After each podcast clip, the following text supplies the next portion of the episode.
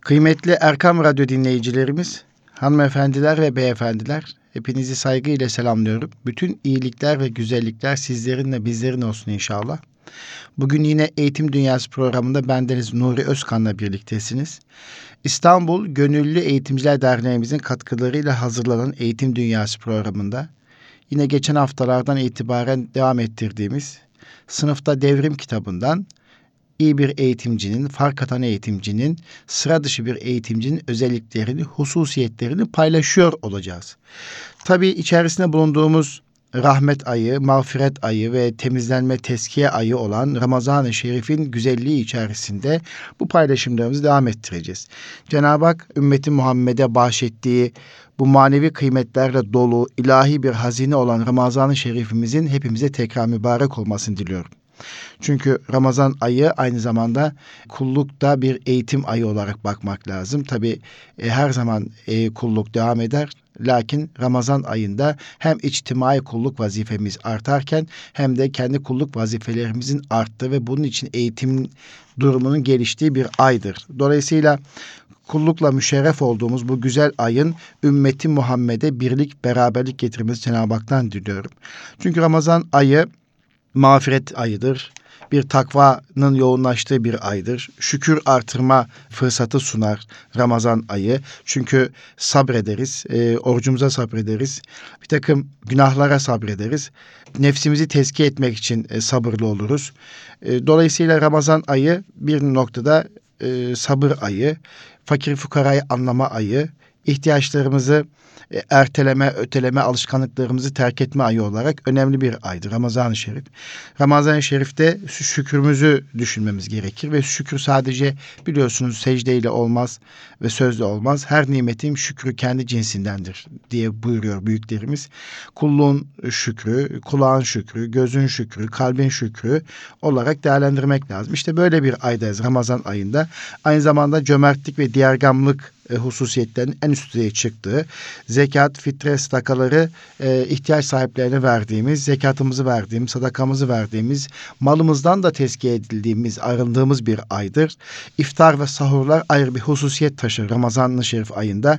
Oruç ibadetinin en önemli hususiyetlerinden bir tanesi de sahura kalkmak, gece seher vaktinde Cenab-ı Hakk'ın rızası doğrultusunda bir şeyler yiyip, Cenab-ı Hakk'ın vermiş olduğu nimetlerden yiyip, yine akşam iftar saatine kadar yememek üzere niyet etmektir birlikteliktir. Sahur anındaki birliktelik o seher vaktindeki birliktelikle başlar. Oruç ve akşam ezanı Muhammedi ile akşam ezanı Muhammedi ise başlayan iftar saatinde de yine orucumuzu açarız ve Cenab-ı Hakk'a şükrederiz e, değerli dostlar. Dolayısıyla iftar ve sahuruyla güzel bir ay Ramazan ayı. Peygamber Efendimiz sallallahu aleyhi ve sellem iftar ve sahurlara ayrı bir ehemmiyet verdiğini hepimiz biliyoruz. Çünkü asr-ı saadette Yahudiler de oruç tutar. İftarı yatsı vaktine kadar geciktirirler ve sahur yapmazlardı e, Yahudiler. Efendimiz bir bardak suyla da olsa sahur yapmayı, vakti girince de iftar etmekte acele etmeyi buyurmuştur. Dolayısıyla e, bugünlerde bütün şehirlerimizde, bütün e, İslam diyarında iftar ve sahur telaşının yoğun olduğu bir e, ay Ramazan-ı Şerif. E, fakir fukaranın davet edildiği, gözetildiği bir ay. E, işte böyle öğrencilerimizin, çocuklarımızın duygusal zekalarının gelişimine de katkı sunduğunu düşündüğümüz, sosyal zekalarına katkı sunduğunu düşündüğümüz bu güzel ayda tabii ki eğitimcilerimize, okullarımıza, yöneticilerimize de bu ayı fark ettirmek açısından ciddi vazifeler düşüyor.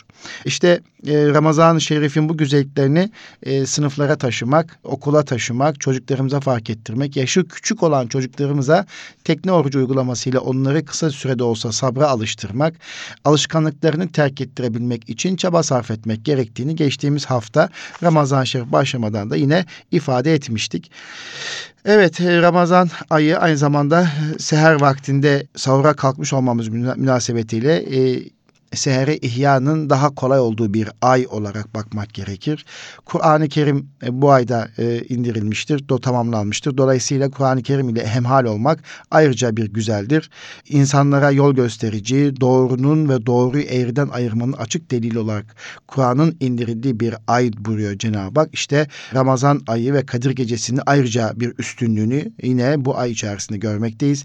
Kur'an-ı Kerim Cebrail indirdi, meleklerin en faziletlisi olduğu Kur'an-ı Kerim Muhammedi Hz. Muhammed sallallahu aleyhi ve selleme indi ve bütün peygamberlerin seyidi oldu. Dolayısıyla Kur'an-ı Kerim'de e, dinlediğimiz, okuduğumuz, mukabelelere gittiğimiz ve muamelesiyle meşgul olduğumuz bir aydır ve Ramazan ayı aynı zamanda son 10 gün içerisinde de itikafın olduğu e, müminlerin e, itikafa girdiği bir aydır. Yine o, o son 10 gün içerisinde Kadir gecesini huzurla yaşadığımız ve inşallah bayramla şerefleneceğimiz bir ayı Cenab-ı Hak hayırlısıyla tamamlamayı e, nasip etsin. Ümmeti Muhammed'e birlik, beraberlik, güzellikler nasip etsin. Tabi Ramazan ayı münasebetiyle iftar davetleri davetleri de ister istemez gündemde, sahur davetleri, iftar davetleri gündemde, belediyelerin bir takım çalışmaları gündemde, iftar sofraları sokaklarda, meydanlarda açıldığını görüyoruz. Başta İstanbul olmak üzere birçok birçok ilde, ilçede bu uygulamaları görüyoruz. Sivil toplum kuruluşlarının iftar davetleri oluyor e, ve karşılıklı ziyaretleşmelerin üst safhada olduğu bir şey.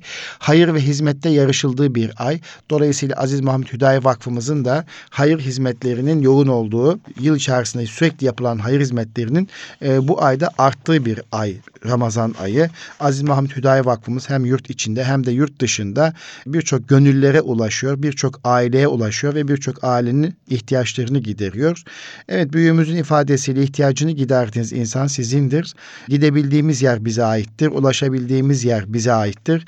Doğusundan batısına, kuzeyinden güneyine hem yurt içinde hem yurt dışında Aziz Mahmut Hüdayi Vakfımızın bu hizmetlerini takdir ediyoruz ve elimizden geldiği kadarıyla da bu hizmetleri desteklemek için elimizden e, ne geliyorsa maddi ve manevi desteğimizi sunuyoruz kıymetli dostlar. Evet. Dedik ya iftar davetlerinin olduğu bir e, ay aynı zamanda. Fakir'de dün akşam cuma akşamı Adana'da e, iftar yaptık. Çukurova Öğretmenler Derneğimizin e, davetiyle Adana'ya gittik ve Adana'da sivil toplum kuruluşlarının bir arada olduğu İGEDER il temsilcimiz e, Mehmet Bey'in ve oradaki değerli abilerimizin katkılarıyla hazırlanan ve diğer sivil toplum kuruluşlarında katıldığı bir iftara katıldık. Dolayısıyla 270'e yakın bir e, buluşma gerçekleşti. Öğretmenler ve oradaki e, STK temsilcileri ve il ve ilçe milli eğitim müdürlerimizin katıldığı bu güzel iftarda da ÇÖDER Başkanı ve İGEDER'imizin il başkanı Mehmet İbiş Beyefendi ve değerli yönetim kuruluna ayrıca teşekkür etmek isterim buradan. Evet e, tabii İstanbul'dan Adana'ya iftara gidip tekrar dönmek de ayrı bir duygu benim açımdan. Geçtiğimiz senede yapmıştım bunu. E, bu vesileyle İGEDER'in faaliyetleri içerisinde içerisinde il ve ilçelerde davetler çerçevesinde gerçekleşen iftarlara katılıp bir heyecan oluşturabilmek İGEDER adına İstanbul Gönüllü Eğitimciler Derneği adına elimizden geldikçe bu e, duruma da fırsat vermeye çalışıyoruz. Ve bizi ve özellikle Adana'da e, o güzel iftar sofrasına katılan oradaki konuşmaları pür dikkat dinleyen kıymetli öğretmenlerimize, eğitimcilerimize, STK başkanlarımıza, değerli konuşmacılara can gönülden teşekkür etmek istiyorum. E, inşallah inşallah bir sonraki Ramazan Şerif'te tekrar buluşmak dileğiyle diyeyim. Ne diyeyim? Yani gerçekten güzel, samimi, işten bir ortamdı. O ortamı hazırlayan kardeşlerimize e, tekrar buradan teşekkür ediyorum efendim. Tabii İGEDER'imizde İstanbul Gönüllü Eğitimciler Derneğimiz de e, iftara davet ediyor. E, kimleri davet ediyor? İstanbul'da yine 21 Mayıs tarihinde bir iftarımız var. Yine öğretmen buluşmalarını gerçekleştireceğiz iftarda. E, kısa e, bir birlikteliğimiz olacak. İşte Ramazan ayı iftarıyla, sahuruyla ve cömertliğiyle, değergamlığıyla, merhametiyle ayrı bir güzel Ramazan-ı Şerif ayı Cenab-ı Hak kabul buyursun. Efendim geçtiğimiz haftalarda 3-4 haftadır üzerinde durduğumuz sınıfta devrimi gerçekleştirebilmek için bir eğitimci neler yapmalıdır, nelere dikkat etmelidir, ee, hangi hususiyetleri ön plana çıkarmalıdır? Eğitimci yazar Hüseyin Akar Beyefendi'nin e, sınıfta devrim kitabından paylaşımlarda bulunuyorduk. Bu kitapla ilgili nereden temin edebiliriz diye bir soru gündeme gelecek olursa Türkiye Üstün Zekalı ve Daha Çocuklara Vakfı'nın Mavi Horoz sitesinden satın alınabilir tabii ki. Bunu hatırlatmak isterim. Tabii Türkiye Üstün Zekalı ve Daha Çocuklar Vakfı deyince de yeni bir gelişme bu anlamda bakanlığımız, hükümetimizi çok şükür diyeyim. Yani özel yetenekli çocuklar için paylaştığım bir müfredatı okul öncesinden lise seviyesine kadar çıkarmış olması, bunu 26 Mayıs tarihine kadar kamuoyuna paylaşması, değerlendirme istemesi gerçekten takdir ettik. Üst Türkiye Üstün Zekalı ve Daha Çocuklar Vakfı Vakfımızın değerli başkanı Doktor Kemal Tekten yıllardır bu çocukların eğitimi için özel müfredatın zenginleştirilmiş, farklılaştırılmış müfredatın olması gerektiğini ifade ediyordu. E, her geçen gün e, toplum kuruluşların bu hareketleri, bu ve buna benzer hareketleri aslında bakanlığı e, harekete geçiriyor. Bir yönlendirme yapıyor. E, inşallah bu bizi dinleyen, Erkam Radyomuzu dinleyen eğitimciler ne olur? Bu özel yetenekler müfredatını bir gözden geçirsinler, bir okusunlar. E, varsa özellikle bu alan uzmanları, üstün zekalar öğretmenliği bölüm mezunu ve özel eğitim bölüm mezunu e, arkadaşlarımız başta olmak üzere bu alanda kafa yoran, dertlenen, dertli insanların değerlendirme yaptığı bir program olsun ve o değerlendirmelerini bakanlığımıza gönderelim. E, onlara hususi program çıkmasında e, hepimizin çam sakızı çoban armağanı katkısı olsun diyorum. Biz de TÜZDEV olarak Türkiye Üstün Zekalı ve Daha Çocuklar Vakfı olarak olarak da bu alanda eğitimcilerimizi toparladık. İnşallah bir takım değerlendirmeler yapıp bakanlığımızın sitesinden gerekli başvurularımızı yapacağız. Ama genel kanaatim şu ki böyle bir şeyin paylaşılmış olması, kamuoyuna duyurulmuş olması bile takdir edici bir şey. Tebrik ediyorum, kutluyorum. Bakanlığımızın bu yapmış olduğu çalışmanın gelişerek devamını diliyorum. Biz biliyoruz ki yerüstü hazinelerini değerlendiremeyenler yeraltı madenlerini işletemezler. Her bir çocuğumuz kıymetlidir. Her bir çocuğumuz tabii ki zekidir. E, bu çocuklarımızın duygusal zeka zekaları, sosyal zekalarını da geliştirdiğimiz zaman işte o zaman akıllı bireyler hayatta çok toplumun mutluluğu için değerli katkılar sunar. Yani işte Ramazan ayı da aslında bunun için bir fırsat sosyal ve duygusal zekalarını yatırım için. Kıymetli dostlar Tabi bu ay aynı zamanda vakıflar haftasıydı. Daha doğrusu bu hafta vakıflar haftasıydı. 6-12 Mayıs tarihleri arasında her yıl işte vakıflar haftası etkinlikleri çerçevesinde vakıf medeniyeti, hizmet insanı ve vakfiyeler, vakıflar e, ve vakıfçılık, e, vakıf insan gibi tabirler gündeme gelir, hatırlanır e, ve e, vakıf medeniyeti üzerine bir takım değerlendirmeler yapılır. Bu sene de Vakıflar Genel Müdürlüğümüzün belirlemiş olduğu tema vakıf medeniyetinde Ramazan idi.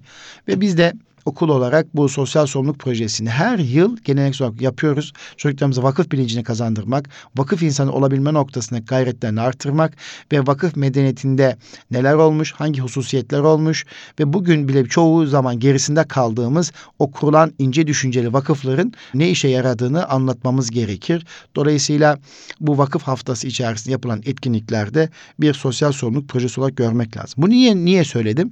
Çünkü bu fark atan eğitimcinin en önemli hususiyetlerinden bir tanesi de önemli gün ve haftaları başta olmak üzere bir takım sosyal sorumluluk projeleri yerine getirmelidir. İşte aslında vakıflar haftası münasebetiyle de bir dizi sosyal sorumluluk projelerini eğitimciler oluşturabilir. Nitekim Hüseyin Akar Beyefendi e, sınıfta devrim kitabında e, bir eğitimci her ay bir sosyal sorumluluk projesi düzenler diyor. Bunu da 21. şart olarak gündeme getirmiş. Efendim isterseniz işte biz de bu 21. şarttan başlayarak tekrar e, kaldığımız yerden devam edelim. E, inşallah bugün e, 32 şartın büyük bir e, tamamlamış olacağımızı ümit ediyorum. Biraz da kısaltmak suretiyle. Bu 32 şartı neydi? Sıra dışı bir eğitimci olabilmek için, fark atan bir eğitimci olabilmek için onu tekrar her e, eğitim dünyası programında geleneksel olarak yaptığım için tekrar hatırlatmak istiyorum. İyi bir eğitimci, sıra dışı bir eğitimci hedef koymalı ve o koymuş olduğu hedefine inanmalı. Tabii sınıflarıyla, sınıfıyla ilgili, öğrencisiyle ilgili hedef koymalı. Kendisiyle ilgili mesleki gelişim gelişimiyle ilgili hedef koymalı ve o hedefe inanmalı. Azimli ve sebatlı olmalı ikinci şart. E, üçüncüsü öğrencide var olan heyecanı artırmalı.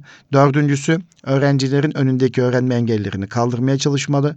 Beş öğretme heyecanı duymalı. Öğretme heyecanı duymalı. Altı değişime açık olmalı. Yedi açık zihinli davranmalı. Sekiz iyi bir model olmalı. Dokuz adil olmalı. 10 akıl teri dökmeli, 11 kadife sesli olmalı, 12 öğrenciyi tanımak, anlamak ve onlarla bütünleşme çabası içerisinde olmalı. 13 veli ile iyi iletişim kurmalı ve veli ile iyi bir işbirliği sağlamalı. 14 meslektaşlarıyla iyi bir iletişim kurmalı. 15 iyi bir sınıf iklimi ve ortamı oluşturmalı. 16 aktif öğrenmeyle öğrenci aktif hale getirmeli. 17 farklı olmayı bilmeli. 18 iyi niyette samimiyet üzerine olmalı. 19 öğretme heyecana sahip olmalı. 20 öğretimde özgün materyaller üretebilmeli ve bunu kullanmalı. 21 her ay bir sosyal sorumluluk projesi üretmeli, geliştirmeli. 22 ödevin e, ciddi bir şekilde takip ve kontrol etmeli ve ödevin ödülü öğretmenin kalbi diye e, önemsiyor. Yazıya, defter düzenine özen vermeli, düzeni alıştırmalı, etkili çevre oluşturmalı, bu çevre eğitim için kullanmalı. 25 grup çalışmalarına önem vermeli. 26 hiçbir öğrenci geride kalmasın diye tam öğrenme çalışmalarını önemsemeli. 27 kitap okuma e, alışkanlığı kazandırma çalışmalarına devam etmeli. 28 her öğrenci fark etmeli, bireysel farklılıklara dikkat çekmeli e, ve ona göre bireysel farklılıkları dikkate alarak yönetim biçimi oluşturmalı. 29 yarın şimdidir diyebilen olmalı. 30 eleştiriye açık olmalı. 31 kendi sıkıntı ve problemler sınıfa taşımamalı. 32 eyleme geçmeli diye e, bunu özetleyebiliriz. E, tekrar başlıkları saydık. Tabii bugün her ay bir sosyal sorumluluk projesi çerçevesindeki başlıktan başlayacak. Yani 21. başlıktan başlayacağız. Ben sosyal sorumluluk projesini e, büyüğümüzün ifadesiyle aynı zamanda içtimai kulluk vazifesi olarak görüyorum. Toplum hizmeti olarak gördüğümüz bu çalışmalar. Şimdiden çocuklarımızı bu sosyal sorumluluk projelerine alıştırmak, toplum hizmeti çalışmaları çalışmalarına katabilme gayreti ve çabası içerisinde olmalıyız. İşte eğitim öğretimin içerisinde denk gelen Ramazan ayı da aslında bir fırsattır. Fakir, fukara, ihtiyaç sahiplerine çocuklarımızın elleriyle yardım kampanyası yapabiliriz, düzenleyebiliriz, ev ziyaretleri yapabiliriz, fakir fukaraya gözetme imkanları, fırsatları sunabiliriz. İşte biz de tekten olarak her yıl Mayıs ayında geleneksel yaptığımız vakıflar haftası bu sene Ramazan ayına denk gelmiş olması münasebetiyle de daha farklı oldu. Daha duygusal bir çalışma oldu. E, işte sosyal sorumluluk projeleri sayesinde öğrenciler toplumsal problemleri belirleyerek bu problemlerin çözüm sürecini yöneterek toplum içerisinde toplum problemlerine duyarlı birey olabilmek için gerekli becerileri kazanmış olurlar. Sosyal sorumluluk projeleri gerekli zemin sağlandığında öğrencilerin toplumsal problemler konusunda duyarlılığının artmasına yardımcı olur. Öğrencilere farklı insan gruplarıyla çalışma zorlukları hakkında fikirler kazandırarak problemlerin sınırlı zaman dilimlerinde çözülme gerekliliği konusunda farkındalıklarını ve tecrübelerini artırabilir. Bu açılardan bakıldığında sosyal sorumluluk projeleri öğrencilerin hayata dair hazır buluşlarını artırarak hayatta yaşayabilecekleri bazı problemler konusunda bilgilendirir.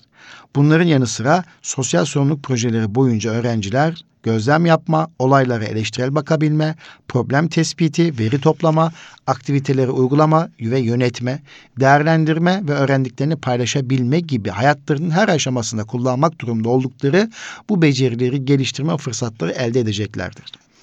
Ve sosyal sorumluluk projeleri öğretim yılı içinde öğrencilerin yürütecekleri projenin hedef aldığı toplumsal problemlerin tespiti, bu problemlerin giderilmesi için gerekli olan projenin planlanması, yürütülmesi ve sonlandırılması ile ilgili raporlama çalışmaları da çocuklarımızın gelişimine ciddi şekilde katkı sunacaktır.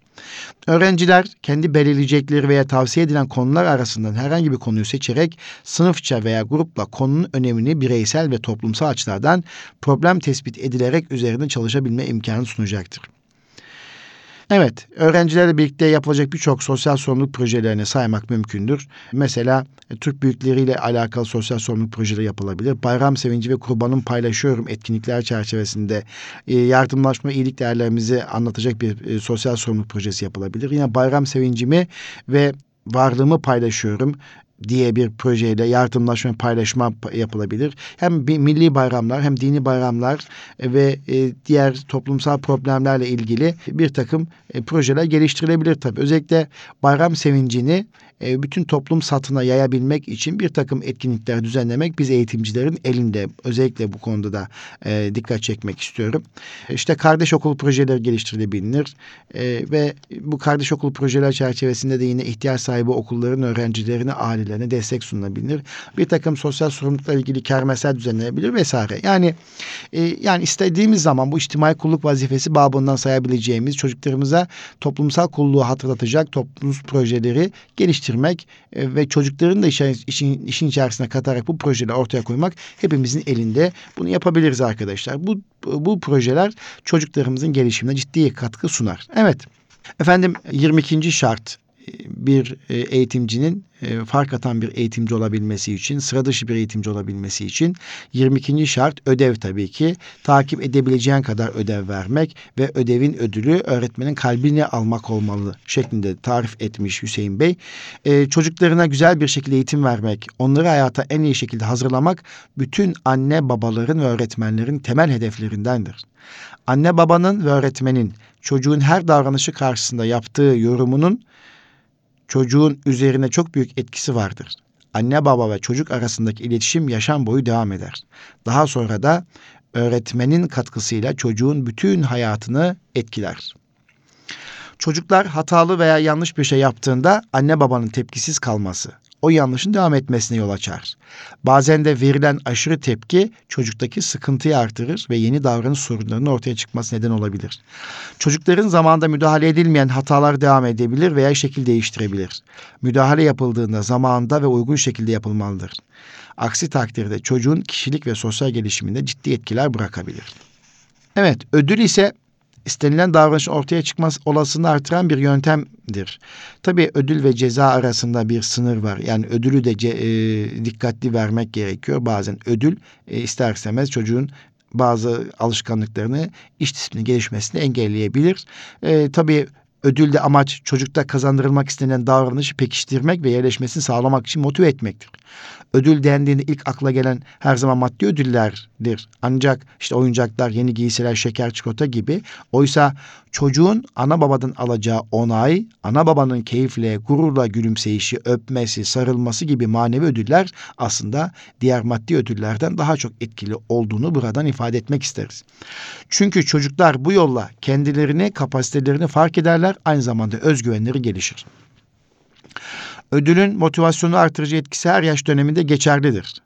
Çocuğun öğrenmesi gereken birçok yeni davranış şekli vardır. Dolayısıyla bu dönemde anne babaların daha sistematik olması gerekir. Her anne baba çocuğu için iyi bir gözlemci olarak onun üzerine etkili olan manevi ödülü belirlemelidir. Yapılması gereken sonraki adım çocuktan beklenen davranışın çok net olarak açıklanması ve takip edilmesidir. Örneğin oyuncaklarını toplama davranışı kazandırılmak istenen bir çocuğa önce odandaki oyuncaklardan sen sorumlusun. Oyunun bittiğinde oyuncaklarını toplamalısın şeklinde beklenti açıklanır. Davranışın gerçekleşmesi halinde uygulanacak ödülle birlikte karar verilir. Birlikte film izlemek, çok keyif aldığı bir oyun oynamak, sevdiği masal kitabını okumak ve benzeri gibi. Zaman zaman beklenti çocuğa hatırlatılır. Motivasyonu artırmak amacıyla manevi ödüllerde kullanılmalıdır. Ödül davranışın hemen ardından verilmelidir. Evet. Ödül ve cezanın aşırı ve yanlış kullanımı çocuğun duygusal ve sosyal gelişiminde ileriki yaşamına yönelik bazı olumsuz etkiler bırakır. Örneğin çok fazla ve gereksiz ödüllendirilen ya da cezalandırılan çocuk kendi sınırlarını fark etmede güçlük çekecek, güvensiz, öfkeli, doyumsuz, mutsuz olacaktır. Ödül ve ceza davranış geliştirmek için kullanılabilecek bir yöntemlerden yalnızca biridir. Tek yöntem olmamalıdır. Öncelikle çocukla ilgili çocukla e, e, etkili bir iletişim kurmalıdır.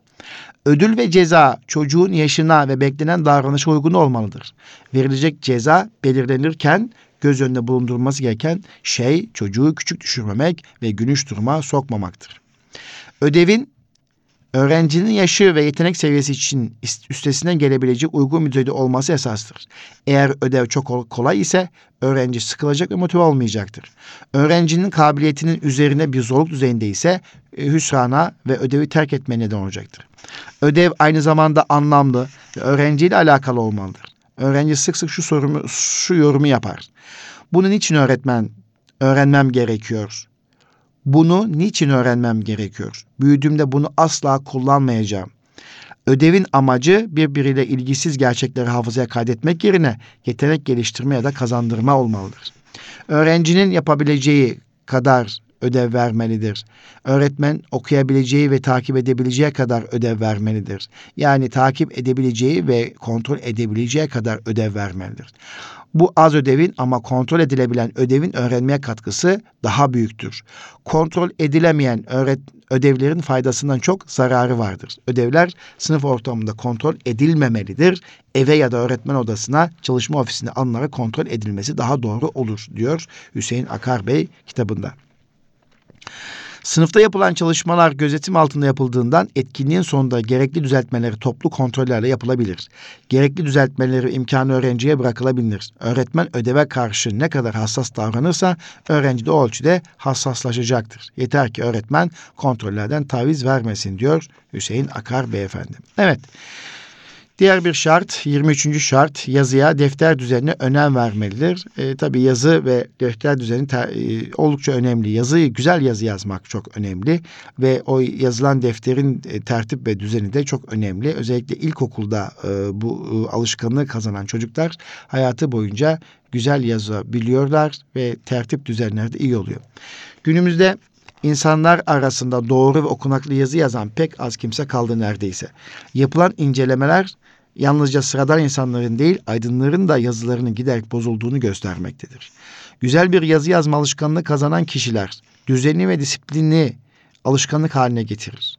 Eğitim yaşamı boyunca ve yaşamın her döneminde güzel yazı yazan insanların da başarılı olduğu e, tespiti yapılmıştır. Öyleyse kişinin doğru ve güzel yazmayı öğrenebilmesi için kendisinin de yazı çalışmalarının ilgi çekici, bilinçli çalışma olduğunu bilmesi gerekiyor. Yani eğitimcinin. iki eleştiriye, kontrole ve teşviğe imkan sağladığı için kişilerin ihmalini önlediğine, kötü alışkanlıkların önüne geçtiğine inanması gerekiyor. Üç, yazının insan iradesini kuvvetlendirdiğini, kendi kendisini yetiştirmesi katkıda bulunduğunu kavraması gerekiyor.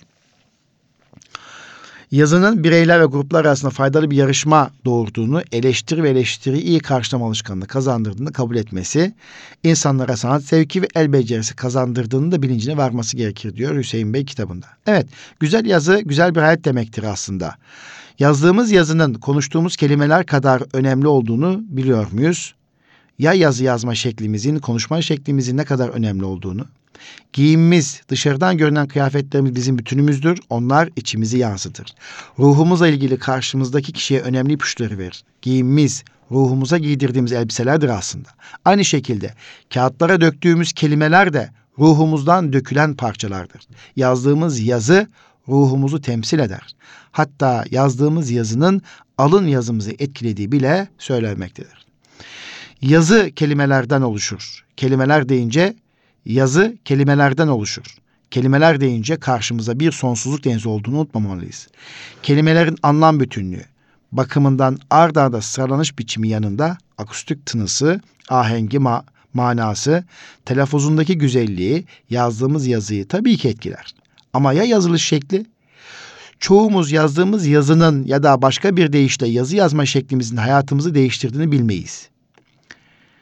Bir yazar, düşünür, bir akademisyen diyor ki el yazınızı değiştirin, hayatınız değişsin. Change your handwriting, change your life. Vimala Rotker'ın ifadesi bu. Change your handwriting, change your life. El yazınızı değiştirin, hayatınız değişsin adlı eserinde el yazısının şahsiyet dilinin şifresi olduğu ifade edilmektedir. Giyime kuşama, konuşmaya, beden diline, ölçülü yaşamaya ve doğru davranmaya çok dikkat etmeye çalışırız. İş güzel yazmaya gelince de hep pes ederiz. Belki de küflü sıralarımızda kalan çocukluk hatıralarımızın bir daha asla geri gelemeyeceği gibi güzel yazı yazma yeteneğinin de bir daha asla kazanamayacağımız fikridir. Bizi hep pes ettiren. Geçmiş zaman geri gelmez sürekli yenilenen, gelişen ve güzelleşen niteliklerimiz sayesinde eğer biz istersek beğenmediğimiz yönlerimizi de değiştirebiliriz. İstemek değişimin ilk adımıdır. İnsan istek isterse isteklerinin çoğunu yapabilir. Evet daha iyi el yazısı e, adlı bir kitapta da istediğiniz takdirde nasıl kendi kendimize el yazımızı güzelleştireceğimizin basit teknikleri veriliyor. Yazarlar bu eserlerinde el yazımızın neden kişiliğimizin aynası olduğunu anlatıyor. Güzel yazı yazma istemek demek, güzel güzel yazılarla dolu sayfaları oturduğumuz ve yattığımız yerden güzel güzel hayat etmek demek değildir. İş yerimizde yazısı en güzel kişinin herkes etkileyen yazıları karşısında eziklik duygusuna kapılmak hiç değil. O halde neden hala duruyoruz? Alalım elimize güzel kalemleri, açalım güzel defterleri ve yazalım hayatımızdaki tüm güzellikleri. Güzel yazma, vücut geliştirme gibidir. Sürekli pratik yapmak ister. Yoksa gelişim yarıda kalır. Bıkmadan, usanmadan yazmak. Bu hafta değil belki gelecek hafta, gelecek ay ve gelecek yıl güzel yazı şeklimiz, biçimimiz değişmiş olacak. Bunu siz de yüzde yüz garanti edebilirsiniz kendinize. Evet, yazıyı nerelerde kullan kullanıyoruz diye bir soru soruyor Hüseyin Bey. Bir düşünelim yazımızı nerelerde kullanıyoruz? Arkadaşlarımız yolladığımız tepki kartlarında, ki kalmadı artık şimdi eskisi gibi. Anne baba ve kardeşlerimiz aldığımız hediyeler için iliştiğimiz özel notlarda, sınav kağıtlarında, yazılılarda, ev ödevlerinde, mezuniyet defterlerinde, şahsi dilekçelerde, iş başvurularında, evlilik defterlerine imza atarken yazı hayatımızı oluşturuyor aslında ve karşımızdaki insana ruhumuzdan giden bir mesaj oluveriyor. Yazımız ruhumuz ve karakterimizdir. Ruhumuzu güleş, güzelleştirmenin yazımızı güleştirmeye bağlı olduğunda e, bazı düşünürler, yazarlar ifade etmektedir.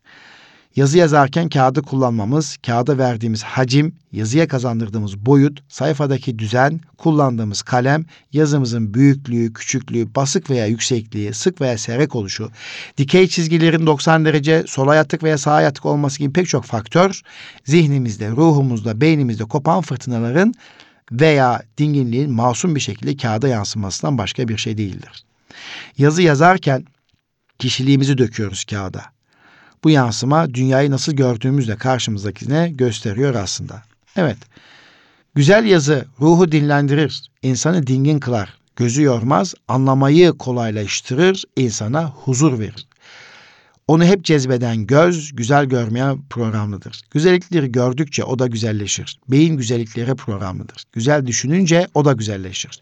Beyin güzel düşününce kalp daha çok duygulanır. Güzel kalpli olan insanlar hep güzel düşünen insanlardır. El güzel yazınca göz güzeli görür. Beyin güzeli düşünür, kalp güzelleşmeye başlar. İşte ruhu güzelleştirmeye başlamanın sırrı da yazıdan başlar. O halde sizleri güzel yazmaya, güzellikleri yazmaya, güzel bakmaya, güzelliklere bakmaya, güzel düşünmeye, güzel konuşmaya ve sonuçta güzel yaşamaya davet ediyoruz. Biz öğretmenler güzel yazdıkça, güzel bakan, güzel düşünen, güzel konuşan, güzel yaşayan öğrenciler ve öğrenme arkadaşlarımız yetişecektir. Ruhu güzel, kalbi güzel öğrenci yetiştirebilmek için öğrencilerimizin yazılarına ve defter düzenlerine gereken özeni göstermeliyiz. Düzen fikrini çocuklarımıza yazı ve defter kullanışıyla vermek daha kolay olacaktır. İlkokulun ilk yıllarında bu çok daha önemlidir diyor Hüseyin Akar Beyefendi. E bunun için de yazı güzel yazı yazmak için de doğru ekipmanları kullanmak gerekiyor. E, ekipman deyince hemen aklımıza kalem gelir. Kağıt ve kağıdı koyduğumuz kitap, defter veya sümen gibi bir zemin üzerinde yazı yazdığımız masa ve sıra. Bunların hepsi doğru ekipmanlar olmalı. Güzel bir yazı için kurşun kalem kullanıyorsanız en kalın uçlu jumbo denen üçgen kalemle işe başlamak gerekebilir çocuklar için. Ana sınıfındaki ve birinci sınıflardaki öğrencilerimizin küçük kasları tam gelişmediğinden ve kalemi kavrama gücü zayıf olduğundan standart yuvarlak veya altıgen kurşun kalemle kullanması zor olabilir. Bunun için daha çok tok kalemler tercih edilmelidir. Kalemin parmak uçlarında hakimiyetin sağlayabilecek bir şekil ve biçime sahip olmasına dikkat etmelidir. En yumuşak kalemleri seçmeliyiz ki yazarken istediğimiz izi üzerine bastırmadan kağıda bırakabilsin. Evet yani e, yazmada bile bir çocuğa yazı becerisi kazandırırken bile doğru ekipmanlar kullanmanın da önemi özellikle ana sınıf ve birinci sınıfta çok önemli olduğu vurgusu var. İşte e, bu konuda daha detaylı bilgiyi ilgili kitaptan öğrenebiliriz sevgili dostlar Erkam Radyo dinleyicilerimiz hanımefendiler ve beyefendiler. Evet 24. şart e, iyi bir öğretmen olabilmek için, fark atan bir eğitimci olabilmek için 24. şart etkili çevre oluşturmak ve kullanmak diyor e, kitapta. E, etkili çevre oluşturmak ve kullanmak eğitimcinin nasıl gelişimine katkı sunar? Bakalım. İnsanın diğer varlıklardan farklı olarak yaşamını kendi ayakları üzerinde kimsenin yardımı olmaksızın sürdürebilmesi için uzun bir zaman geçmesi gerekir. İnsan doğum sonrası bebeklik, çocukluk, gençlik, yetişkinlik dönemlerinden geçer. Yetişkinlik dönemine ulaşıncaya kadar en azından 15-20 senelik bir sürenin geçmesi gerekir. Dolayısıyla insan 15-20 yıllık bir sürenin sonunda kendi ayaklarının üzerinde durma becerisi kazanabilir. Bu zamana kadar çevresindekilerin yardım, destek ve bakımına muhtaçtır. Oysa hayvanlara bakıldığında bazen doğar doğmaz veya bazen kısa bir süre sonra kendi ayakları üzerinde durur. Kimseye muhtaç olmaksızın yaşamını sürdürür ve birkaç yıl içinde de yetişkin bir duruma gelmektedir. İşte çevre ne durumda olursa olsun önce aileler çocuklarını çevrenin etkisinden koruyup kendi öz değerlerini çocuklarına benimsetmelidirler. Çünkü onların ilk çevresi ailelerdir. Ailenin evde kendi yaşama şeklini, düşünce tarzını, hayata bakış açısını bilinçli olarak çocuklara aktarabilmesi gerekmektedir. Aile çocuğun bedensel, zihinsel, duygusal, sosyal her yönüyle yakından ilgilenmesi, davranışlarını, konuşmalarını, dünya bakışını ilmek ilmek işlemelidir. Doğduğu andan itibaren konuşmaları, davranışları, bakış açısıyla örnek olmalıdır aile. Aile bu bilinçle hareket ederse çocuk içinde doğup büyüdüğü, geliştiği grubun etkisinde kalır. Belirli bir yaşa gelince de yine benzer anlayıştaki ailelerle yetişmiş yaşıt çocukların bulunduğu oyun gruplarında da bulunursa çocuk ailenin belirlediği şeklin dışına çok kolay çıkamaz. Ancak ailedeki her bireyin bu anlamda ortak bir bilince ve duyarlılığa sahip olması gerekir. İşte Ramazan ayı aslında bir fırsat ailede e, değerleri aktarmak açısından. İşte evde orucun tutulduğunu, sahura kalkıldığını ve oradaki edilen duaları fark eden gören bir çocukta bu güzel anı, bu bir aylık zaman içerisinde yaşanan o yoğun ibadet anını kaçırabilir mi? Mümkün değil. Ve oradan ister istemez kendisine bir takım derleri yaşamına aktaracaktır. Ailenin bir ferdi olan çocuğun zihinsel, sosyal, duygusal ve daha diğer birçok yönden şekillendirilmesinin katı, şekilci, yaratıcılığı öldüren, üretkenliği öldüren, bireyin kendi hayatını yaşamasının önünde engel olarak görenler olabilir.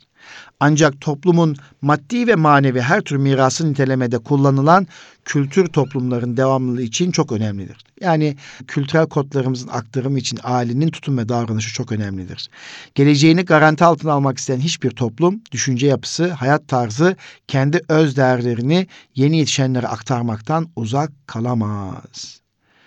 Kendi çocuğu dünyaya getiren ailenin hukuksal, sosyal, siyasal her tür değer ölçüsüne göre çocuk üzerinde hak sahibi olduğunu kabul eder. Birey hayata geldiği andan itibaren uzun bir gelişim sürecine ve hazırlanmış bir çevreye ihtiyaç duyar. Aileler eğer çocuğun yetişme sürecine etkin bir şekilde katılmazlarsa ortaya çıkacak kişisel, duygusal ve sosyal boşluk dış çevre tarafından doldurulacaktır. Böylesi aile ortamlarında yetişen çocukların çevrenin her tür etkisine açık olması normal karşılanmalıdır. Hangi alanda bir boşluk varsa orası bir başka benzer özellikle anında doldurulur. Çocuk donmamış beton gibidir. Üzerine ne düşerse izi kalır. Çocukların nasihatten çok iyi örneklere, iyi aile modellerine ihtiyacı vardır. İnsanın aileden sonraki çevreye uyum sağlaması, değişik çevrelerde ihtiyaçlarını gidermesi öğrenmeyle olmaktadır. İnsan ilk çevresi aileden sonra pek çok eğitim ortamında eğitim alır ve buralarda öğretmenler gerçekten etkileyicidir. Öğretmenden tutum ve davranışları, arkadaştan tutum ve davranışları ve yaklaşımları çocuğu gerçekten etkileyecektir. İlkokuldaki çocuğumuzun konuşulan bir konuda söz sahibi olmak istemesi, işte bize hayatın en karmaşık duygularını en bilmiş tavrıyla anlatır. Yani bize artık bir birey olduğunu göstermek ister çocuk. Öğreneceği şeyleri biz belirlemek isteriz, ona yasaklar getiririz. Öğrenmenin bir sınır varmış gibi sanki. Bu da öğrenme sorunlarını getirir yanında. Öğrenmekten korkan, soru sormaktan çekinen bir çocuk oluverir kısa süre içerisinde. Öyleyse biz çocuğun içinde var olan o öğrenme isteğini, merak duygusunu olumsuz bir öğrenme ortamıyla yok ederiz. Artık öğrenmek istemiyordur. Hele soru sormak hiç. Ama o soru sormadan da öğrenemez ki. Öğrenmeyi güçlü kılacak öğrenme ortamları hazırlamalıyız. Biz eğitimciler okulda anne ve babalar biz eğitimciler okulda, anne babalar da evde tabii ki. Öğrenme yalnız sınıfta gerçekleşmez, sınıfın dışına da taşınmalıdır. Bunun için geziler, gözlemler, deneyler, doğada öğrenme faaliyetleri, bahçe etkinlikleri vesaire. Kıymetli Erkam Radyo dinleyicilerimiz, eğitim eğitim öğretim ortamını çeşitlendirmemiz gerekir. Sadece dört duvar arasında yapılan eğitim çocukların öğrenmelerini sınırlandırır. Bunun için doğada öğrenmeden bahsetmiştik daha önce. Bahçedeki etkinliklerin eğitimsel açısından öneminden bahsetmiştik. Hele hele Mayıs ayında havaların ısınması birlikte doğal ortamda, parklarda, okul bahçesinde her türlü dersi işleyebilme imkanı sunmak gerekir eğitimcilere. Eğitimciler de bu konuda azimli olmalı, istekli olmalı, gayretli olmalıdır diyoruz efendim. Ve e, işte orman okullar felsefesinden bahsetmiştik. Doğada öğrenme. E, Mayıs ayında da okul dışarıda günü etkinliği yapıldığını tekrar hatırlatmak istiyorum. Özellikle e, dünya genelinde 23 Mayıs tarihinde okul dışarıda günü etkinliği yapılıyor. Tabii illa 23 Mayıs'ta yapılması şart değil ama bir dikkat çekmek bir farkındalık oluşturmak açısından böyle bir tarih belirlenmiş. Geçen sene 17 Mayıs tarihiydi. Bir fırsat ilkokul öğrencilerimiz için, e, ilkokul öğretmenlerimiz için bir fırsat. Okul öncesi öğretmenlerimiz, öğrencilerimiz için doğada öğrenmek için bir fırsat kıymetli dostlar. Evet, e, bir fark atan eğitimci olabilmenin 25. şartı grup çalışmalarına önem vermek. Tabii 21. yüzyıl becerileri içerisinde 5 e, beceri saymıştık daha önce. E, iletişim becerisi, takıma yatkınlık becerisi, üretkenlik becerisi, eleştirel düşünme becerisi, kültürel varlığın tanıma ve var olma becerisi diye. Bu beceriler içerisinde grup çalışmalarına önem verirsek biz okulda işbirliğine yatkın çocuklar yetiştirmiş oluruz. İşbirliğine yatkın çocukların gelecekteki faydası ne? Bunlar takım olabilirler, bir araya gelebilirler, aile olabilirler, işletme kurabilirler. Eğer biz e, grup çalışmalarına önem vermezsek okulda sırada küme çalışmaları diye adını adlandırdığımız veya işbirliği esasen dayalı bir yöntem ve teknik belirlemezsek, kubaşık öğrenme yapmazsak çocuklar işbirliğine dayalı öğrenmenin olmadığı ortamda ekip çalışması da gelişmeyecek. Grup çalışması ortaya çıkmayacak. İsterseniz hayata atıldıkları zaman da işte birkaç kişi bir araya geldiği zaman güzel bir iş ortaya çıkaramayacaklar. Onun için iyi bir eğitimci grup çalışmalarına önem vermelidir. Yetenekler oyun kazanır, ekip çalışması ve zeka ise şampiyonluk sözüyle takım çalışması ne kadar önemli olduğunu bir düşünür, anlatıyor, söylüyor. Grubun içerisinde elbette farklı yetenekten öğrenciler ve öğretmenler bulunacaktır. Onları bir araya getirerek güç oluşturulduğu gibi çalışmayı da kolaylaştırıp keyifli kılacaktır. Dayanışma ruhu aslında bu olsa gerek diyoruz. Evet, grup çalışması oldukça önemli ve çocukların işbirliğini yapma becerilerini geliştirir, yeteneklerin ortaya çıkmasını sağlar ve adet duygusu e, geliştirir ve insan ilişkilerini güçlendirir, bireyin sorumluluk duygusunu güçlendirir, farklı fikirlere bakış açımızı olumlu yönde değiştirir, rekabet yerine birlikte gayret etme, birlikte iş görme becerisini geliştirir. İşte daha önce bahsetmiştik imece mi unuttuğumuz imeciye ihtiyacımız var. Afrikalıların tabiriyle Ubuntu'ya birlikte iş görebilmeye ihtiyacımız var demiştik.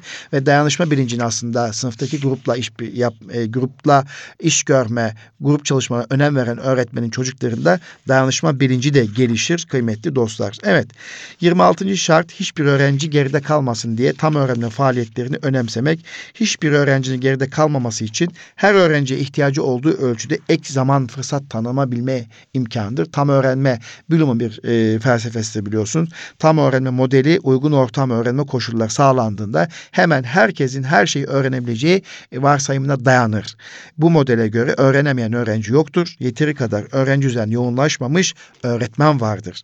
Bir sınıftaki öğrencilerin başarılı olmaları hazır buluştuklarına uygun öğretim almalarına ihtiyaçlı olan zamanın verilmesine bağlıdır. Yani çocukların başarılı olabilmesi için ihtiyaç duydukları alanda ek e, fırsat sunabilme e, ve ek ortam oluşturabilmedir tam öğrenme. Bu tam öğrenme faaliyeti yoğun yapıldı okullarda hem akademik başarı hem de sosyal başarı üst düzeye gele, e, daha üst düzeyde olabilmektedir kıymetli dostlar. Evet. Diğer bir hususiyet kitap okuma alışkanlığı kazandırmaya çalışmalıdır diyor 27. şart. Tabii ki çok önemli. Okuma zevki, okuma alışkanlığı kazandırmak, kitap alış okuma alışkanlığını kazandırabilmek için öğretmenin çok özel stratejileri olması gerekir. Bu özel stratejiler çocuklarımızın gelişimine e, katkı sunar, kelime dağarcığını geliştirir. Tabii kitap okuma alışkanlığını kazandırabilmek için de ailede okuma faaliyetinin düzenli bir şekilde yapılıyor olması gerekir. Eğer ailede anne baba aile bireyleri kitap okumuyorsa, gazete dergi okumuyorsa çocuk tek başına öğretmenin e, ifadesiyle, öğretmenlerin yönlendirmesiyle bu kitap okuma zevkine varamayacaktır. Kitap okuma çalışmalarına katılamayacaktır. Özellikle ilkokul çocukları için masal okumaları, hikaye okumalarını önemsediğimizi ve buradan başlayarak okumayı sevdirmemiz gerektiğini ifade etmek isteriz ki zaten Hüseyin Akar Beyefendi de e, özellikle benim tanıdığım kadarıyla ilkokulda masal o, okutarak e, çocuklara okuma keyfini ve zevkini yaşatmaktadır ve günümüzde de artık masal anlatıcılığı, masal okumanın önemi her geçen gün anlaşılır hale geldiğini görmek istiyoruz. Evet her öğrenciyi fark etmek, farklı olan çocukların farkında olmak, e, bireysel farklılıkla iyi yönetebilmekti. Diğer bir başarılı öğretmenin hikaye, e, hususiyetlerinden bir tanesidir. Yani her öğrenci fark eden öğretmen olabilmek, bireysel farklılıkları yönetebilmek. Evet 29. şart yarın şimdi diyebilen olmak yani yarını ertelemek, anı değerlendirmek, ertesi güne bırakmamak, içinde bulunduğumuz an içerisinde çocukla ilgili yapabileceğimiz her şeyi anında zamanında yapabilmektir. İyi bir öğrenci her zaman çiftçidir, her zaman çiftçi e, gibidir, her zaman eker, her zaman e, çocuğun lehine fayda sağlar ve çocuğun gelişimi için gayret gösterir. Asla e, çocuğun gelişiminin olması gerektiği anda erteleme yapmaz. O zamanı o fırsatta iyi değerlendirir diyoruz. 30. şart bir eğitimci eleştiriye de açık olmalıdır. Öğretmeninden, arkadaşlarından, meslektaşlarından, öğrencilerinden gelecek eleştiriye açık olmak öğretmenin olgunluğunun bir göstergesidir diyor Hüseyin Bey. Eleştiriye açık olabilmek öğretmenin gelişimini ciddi bir şekilde sağlar. 31. şart kendi sıkıntı ve problemlerini sınıfa taşımamalı. Tabii ki öğretmen insandır. Biyolojik özelliklere e, sahiptir. O da onun da duyguları vardır. E, dolayısıyla sıkıntıları, problemleri olabilir. Bunu açık ve şeffaf bir şekilde çocuklarıyla paylaşabilir. En azından anlatabilecek şekilde, onların anlayabileceği şekilde bazı durumlar paylaşarak daha farklı davranmalarını isteyebilir ve iyi bir öğretmen 32. şart, son şart eyleme geçen olmalıdır diyor. Hedeflerini gerçekleştirebilmek için her zaman hareket halinde olmalıdır. Eylem üzere olmalıdır. Eyleme geçemeyenler hayatta hedefi olmayanlardır diyor Hüseyin Akar Beyefendi. Evet efendim dilimiz döndüğü kadarıyla e, fark atan eğitimci, sıra dışı eğitimci olabilmek ve sınıfta devrim oluşturabilmek için e, 32 şartı bir 4 haftalık program çerçevesinde paylaşmaya çalıştık. E, son maddeleri de biraz kısalttık. E, daha fazla ertesi haftaki programa kalmaması açısından ama sınıfta devrim kitabı Hüseyin Akar eğitimci yazar. Tüzdev yayınlar içerisinde satıldığını bir kez daha hatırlatmak istiyoruz. Gelecekte güzel sınıflar oluşturmak ve sınıf kapısını önemseyen, sınıf kapısını fetih kapısından daha şerefli görmek isteyen eğitimciler için gerçekten bir deneyimli eğitimcinin e, kaleminden süzülmüş e, güzel bir kitap. Bu kitabı da e, baştan sona okuyarak kendi yaşamınızı şekillendirebilirsiniz. Efendim bir paylaşma mevsimi Ramazan ayı içerisinde rahmet ve bereketiyle cihanı kuşatan paylaşma mevsimi olan Ramazan ayında bugün Eğitim Dünyası programını tekrar tamamlamış olduk. Efendim bir sonraki Eğitim Dünyası programında özellikle bu bakanlığımızın ortaya koyduğu özel yetenekli çocukların müfredatı üzerine sohbet etmek üzere inşallah belki bir konuk da ayarlayabilirim. Ee, tekrar görüşmek dileğiyle efendim. Kalın sağlıcakla hayırlı Ramazanlar diliyorum. Allah'a emanet olunuz.